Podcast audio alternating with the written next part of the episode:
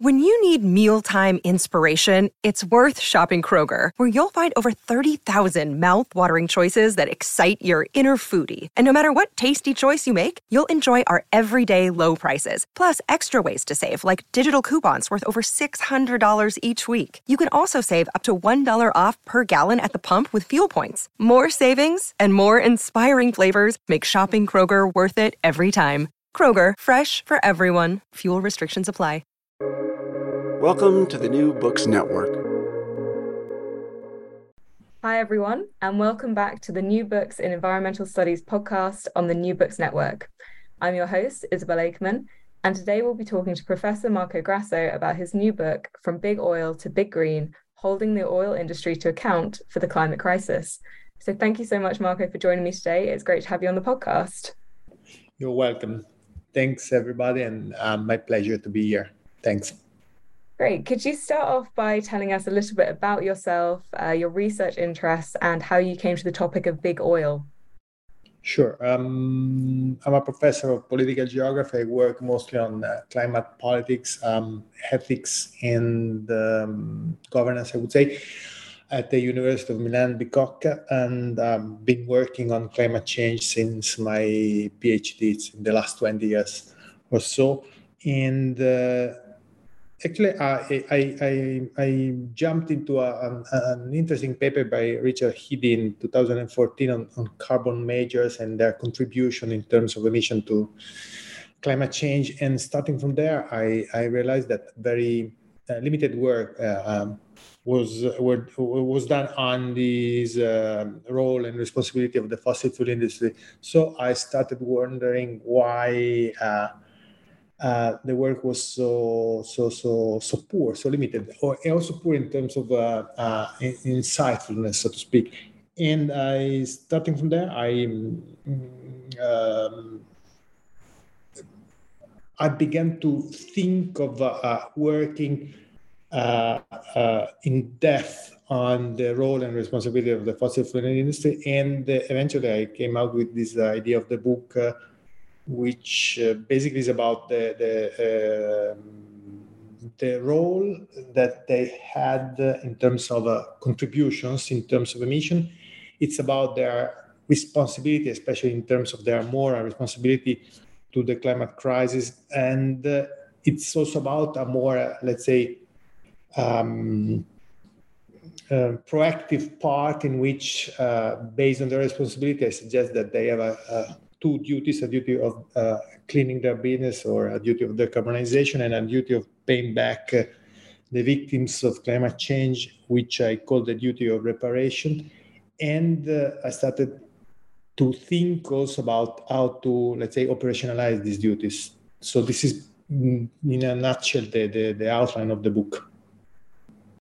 Brilliant. Thank you so much. I definitely like to go on eventually to talk about kind of big oil to big green and the moral frameworks that you talk about in your book. But first, I'd just like to get you to introduce to our listeners the oil landscape. So most people just think of petrol when we say oil, but could you just paint a picture of what oil can be used for? We are basically talking of all the fossil fuels, oil, uh, gas, and coal. Uh, coal was a more let's say important in the, in the, in the past and now gas has probably most of the people uh, know is increasingly important. Is even part of the uh, is even acknowledged by the EU, for instance, as a transition fuel, which is not, but it's increasingly important. You might be aware of the uh, energy crisis that we have after the, the um, Russia invasion on Ukraine due to the uh, gas supply. So gas is uh, uh, considered by um, not only by the fossil fuel industry, but also by most of our uh, policymakers as a transition fuel um, whose role is crucial in transitioning uh, away from fossil fuel, paradoxically. In fact, I think that it's not a transition fuel, it's a fossil fuel, even more uh, um, powerful in terms of greenhouse gas uh, effects than oil. But uh, for the time being, it, it is still sell, uh, sold as, as something that uh, as a clean fossil fuel, so to speak, and uh, that narrative is part of the framing that the fossil fuel industry could give to the to this discourse, to this uh, to our fossil centric world, and it's part it's part of the uh, reasons why the fossil fuel industry, as you mentioned before, has a moral responsibility besides a simple causal responsibility for the, the climate crisis. And who is big oil? Who are the main players here in the oil landscape?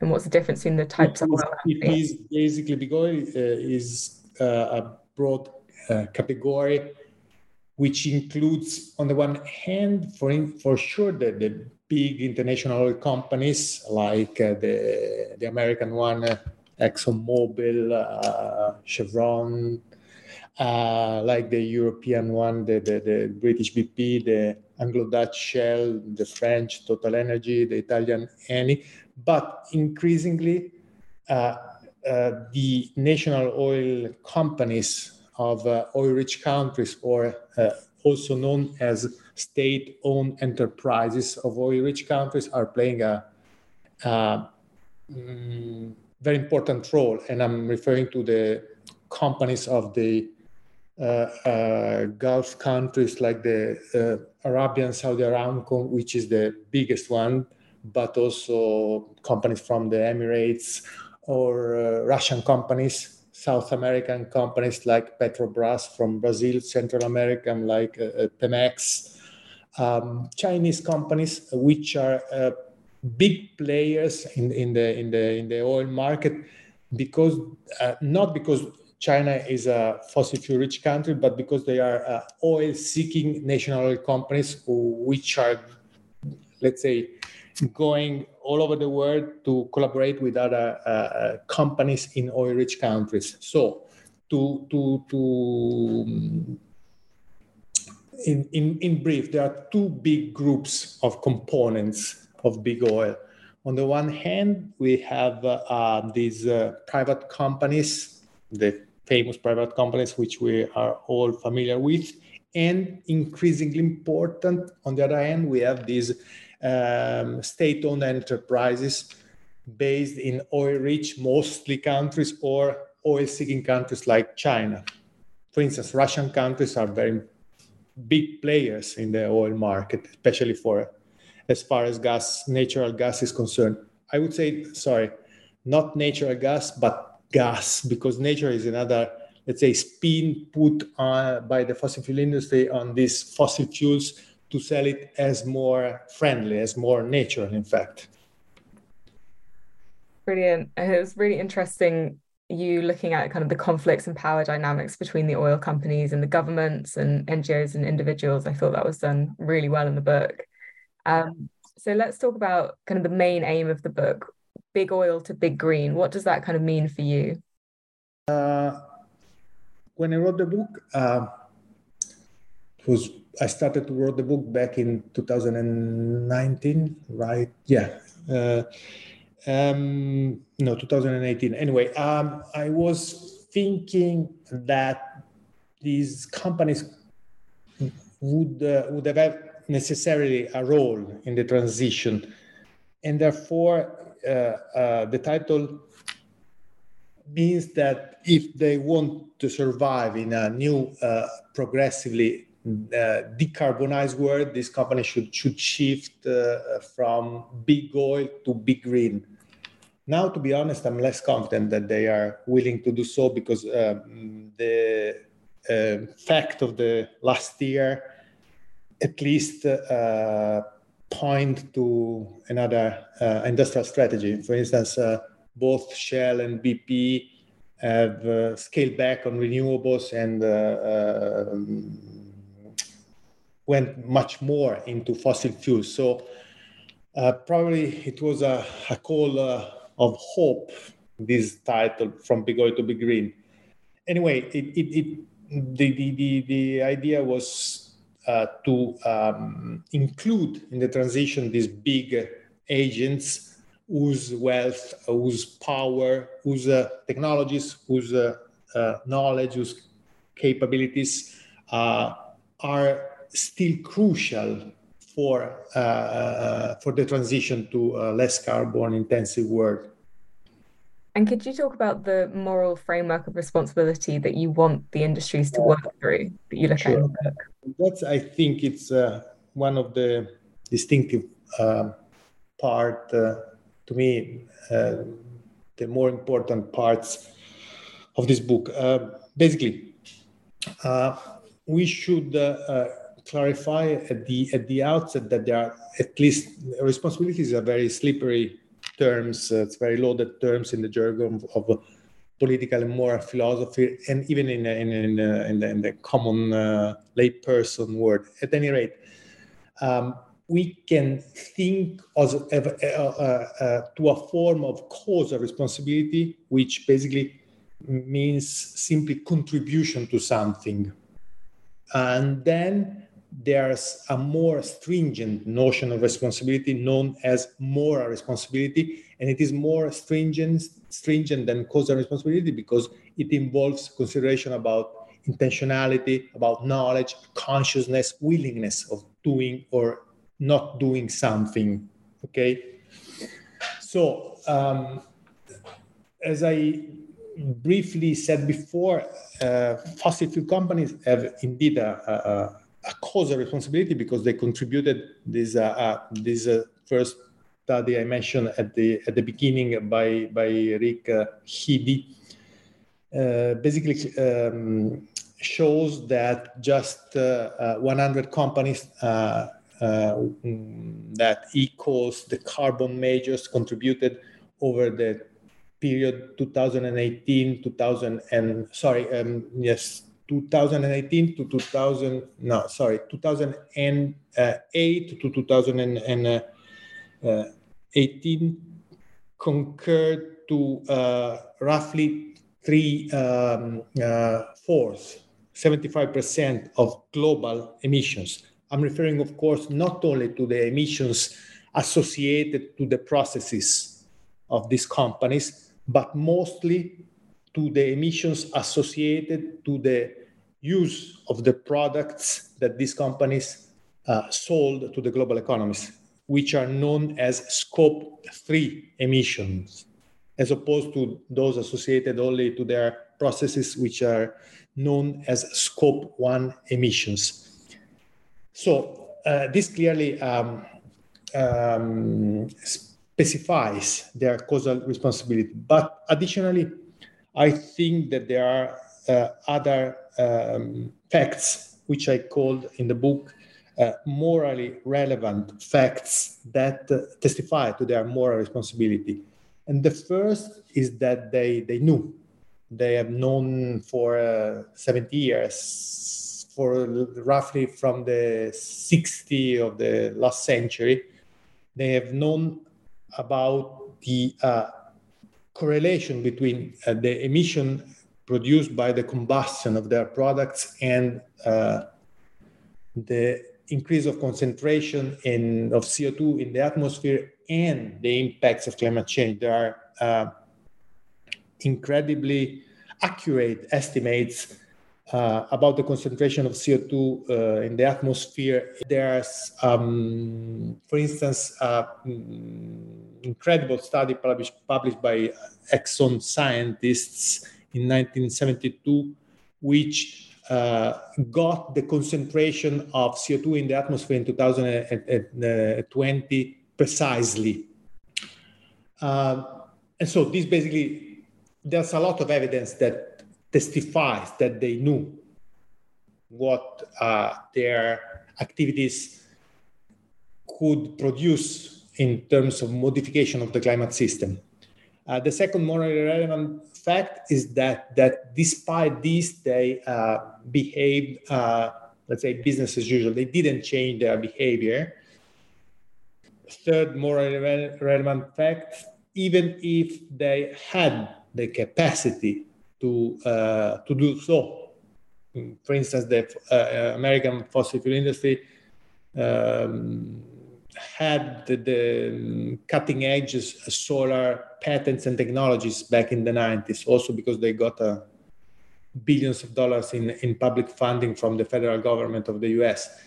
and a third and very relevant uh, fact in terms of uh, moral responsibility is the one you uh, mentioned before, denialism. This uh, this industry has uh, funded, orchestrated, organized, and uh, managed a very sophisticated campaign of of, of denialism, which basically um, poison, let's say, so to speak, the, the, the, climate debate and paralyze climate negotiations for I don't know 30 years. Think that, for instance, just only in 2019, in, a, in an official uh, UN uh, um, FCCC, um, you know that there's this conference of the uh, parties which are held annually in different cities in the world. only in 2019 at COP24 in Madrid, uh, for the first time, the terms fossil fuels were introduced in, a, in an official COP document. And you know also that uh, COP are most of the time, COPs are most of the time captured by the fossil fuel industry lobby, lobbyists actually. And so these uh, uh, morally relevant facts uh, evince that the fossil fuel industry or better. Fossil fuel companies have a moral responsibility. Based on of this moral responsibility, I, in the book, argued that they have two duties. The duties I was um, mm, speaking about before, a duty of cleaning their business, a duty of decarbonization to become somehow from big oil to big green, and importantly, a duty of reparation that basically means that they, they have to um, compensate the victims of climate change. And, and, I think basically that probably this is the um, very uh, the most innovative and original parts of the book because it was never uh, addressed thoroughly, uh, completely before. Uh, and in fact, in the book, I try to, uh, besides giving the moral justification and specifying um, how a duty of reparation should be articulated, I also try to calculate uh, this duty.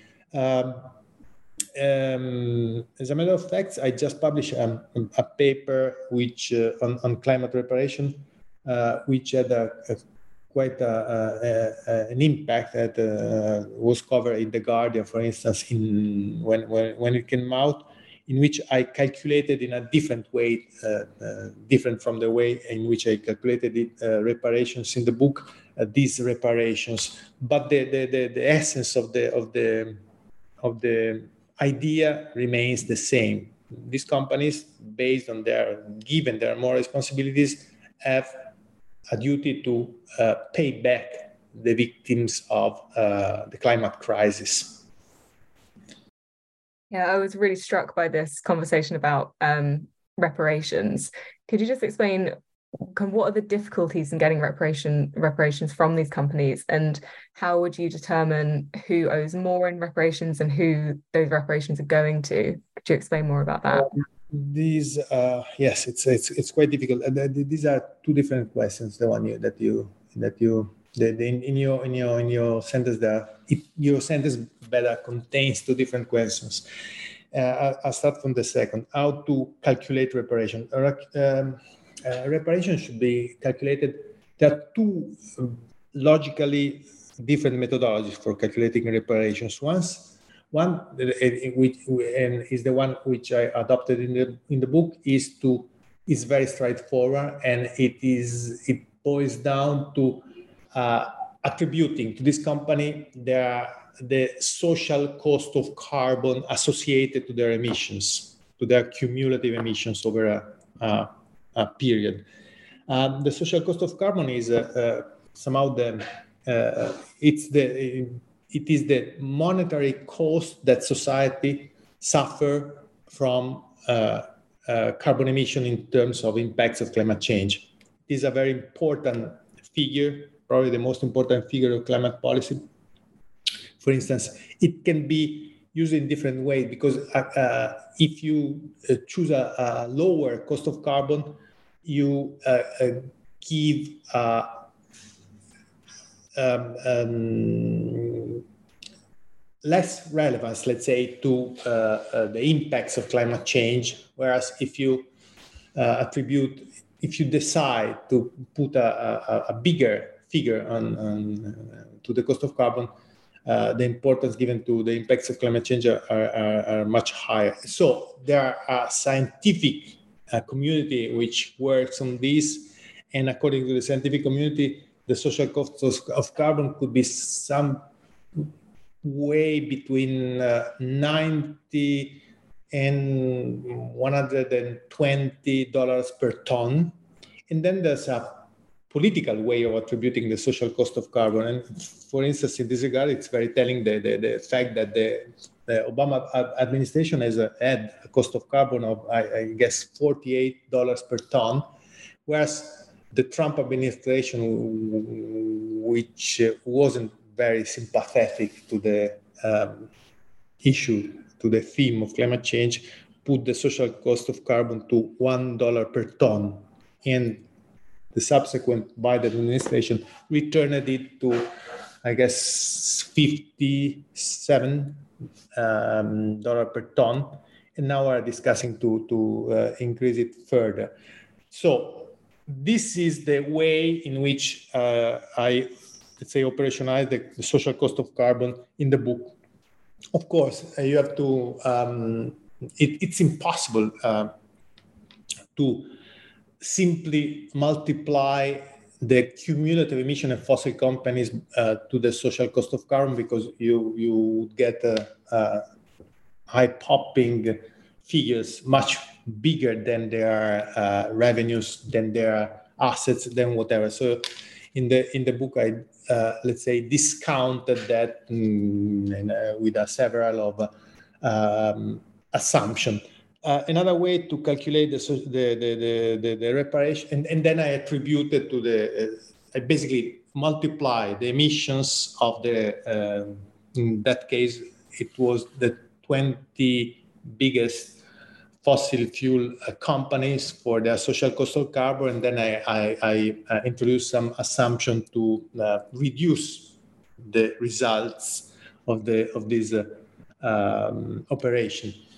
Um, a second way, and is the way uh, uh, um, Richard Heede and I adopted in this paper that came out in One Earth in, in May, is basically uh, taking the problem from the other way. We uh, estimated the total damages of climate change based on a survey, uh, on a published survey, survey on, on, on this issue carried out uh, uh, with uh, more than 800 economists working on climate change.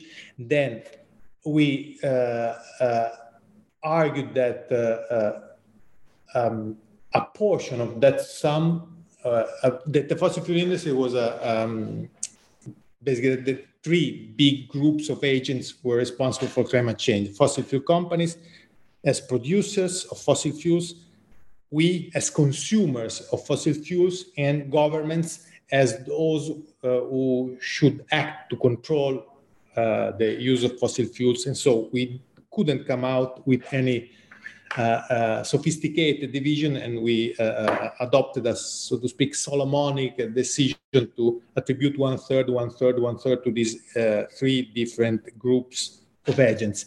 Then we uh, um, of this one third attributed to the fossil fuel industry, we um, mm, distributed uh, this uh, uh among the 21 uh, top companies based on uh, a principle of need and based on their contribution. And the sum that came out, it's whereas the, the, the, the figures that uh, I uh, put in the book about the reparation are more of, uh, uh let's say, are more, let's say, indicative. In this second case, should be more realistic, and basically, it, um, it, it is something like, on average, to more than 200 billion dollars per year from 2025 to 2050 uh, it seems a lot, but think that uh, uh ExxonMobil in 2022 uh, made a profit of more than 50 billion, Saudi Aramco almost 150 billion just in 2022. So it's not uh, outlandish thinking of billions of reparation compared to their uh, incredibly huge profits. Um, so the second part, if I got it well, of your of your question was to how to make them pay, right? Was it that? Yeah, yeah. How do you how do you persuade them to pay these reparations? One hundred million dollar question. Um, I think that the, the, the, the, the, way for doing so is just to compelling them to doing so. So political authorities should do that. But uh, to cut a long story short, I would say that political authority for doing that uh, need, um, at least in democratic countries, to um, um, or better, let, let, me put it in this way: uh, it, it is necessary to um, uh, increase the awareness of the dangerousness of fossil fuels among people, different categories of people, in order to, to the, let's say, to destabilize this world. Once these uh, um, destabilization processes uh, produce a sort of fertile ground, it is uh, more likely that political authorities at different levels could adopt uh, provisions that compel these agents to abide by their duty of uh, um, reparation. This um, uh, is something that it might take uh, uh, a bit of time, but uh, it's, it's, at the same time it it is something that can happen think of uh, the question of slavery. The question of slavery, basically, the American economy in, in the early 19th century was 100% based on, on the free uh, labor gave by uh, slaves, quote unquote. Um, and the rhetoric then was that it was impossible to um, get out of uh, to to do without the free work contributed by slaves. But at some point, uh, it grew um, the awareness about the moral repugnancy of uh, slavery, and on that basis, political authorities could uh, um, abolish slavery. It is true that uh, the United States uh, uh, went through a very bloody war, the, the civil war, to, to exit uh, slavery. And um, um, in the same way, if you allow me this risky metaphor, we can uh, think of getting out from fossil fuels by um, spreading the awareness of the moral repugnancy or moral, at least moral dangerousness, in practical dangerousness of fossil fuels, so that uh, political authorities can move more confidently in order to uh, have these companies to to to to play uh, um, a part in this climate crisis and not only be uh, um, bystanders that uh, um, while uh, despite uh, having contributed a lot are just for now bystanders that uh, are still profiting a lot from from from from their uh, business uh, centered on fossil fuels yeah i think all of that we've just said just really demonstrates how your book not only offers kind of an abstract moral framework, but also some practical solutions kind of based on historic examples. Um, so, just to close, um, you start off the book by looking at the word crisis and its roots to ancient Greece and referring to a decision that leads you down a certain path. How far down that path do you think we are? Are you optimistic that we can push big oil into the right direction? Mm, as I said before, less optimistic than I used to be just a couple of years ago. Uh, uh, so you know that especially these last few weeks are uh, scary, terrible. Uh, every every single indicators about the, the climate change uh, issue are out of scale. Most climate scientists basically keep saying that they don't know what it is happening. Uh, nonetheless, uh, mm, yes, I think that um, there should be um, uh, at least a, a, a, a, bit of optimism in in in in trying to push forward the idea that we need absolutely to get out as soon as possible from uh, our fossil fuel dependency, uh, from uh, to exit this fossil centric uh, socioeconomic system that we uh, uh, built for ourselves, or basically uh, that the fossil fuel industries has greatly contributed to, to build around our ourselves because uh, you know that uh, also another another thing that uh, very important in the fossil fuel industry narratives is to finger to point the finger to in, at, at the individual responsibility okay bring your um, canvas thought uh, change the light, don't use plastic. So everything is okay, especially we all must do that.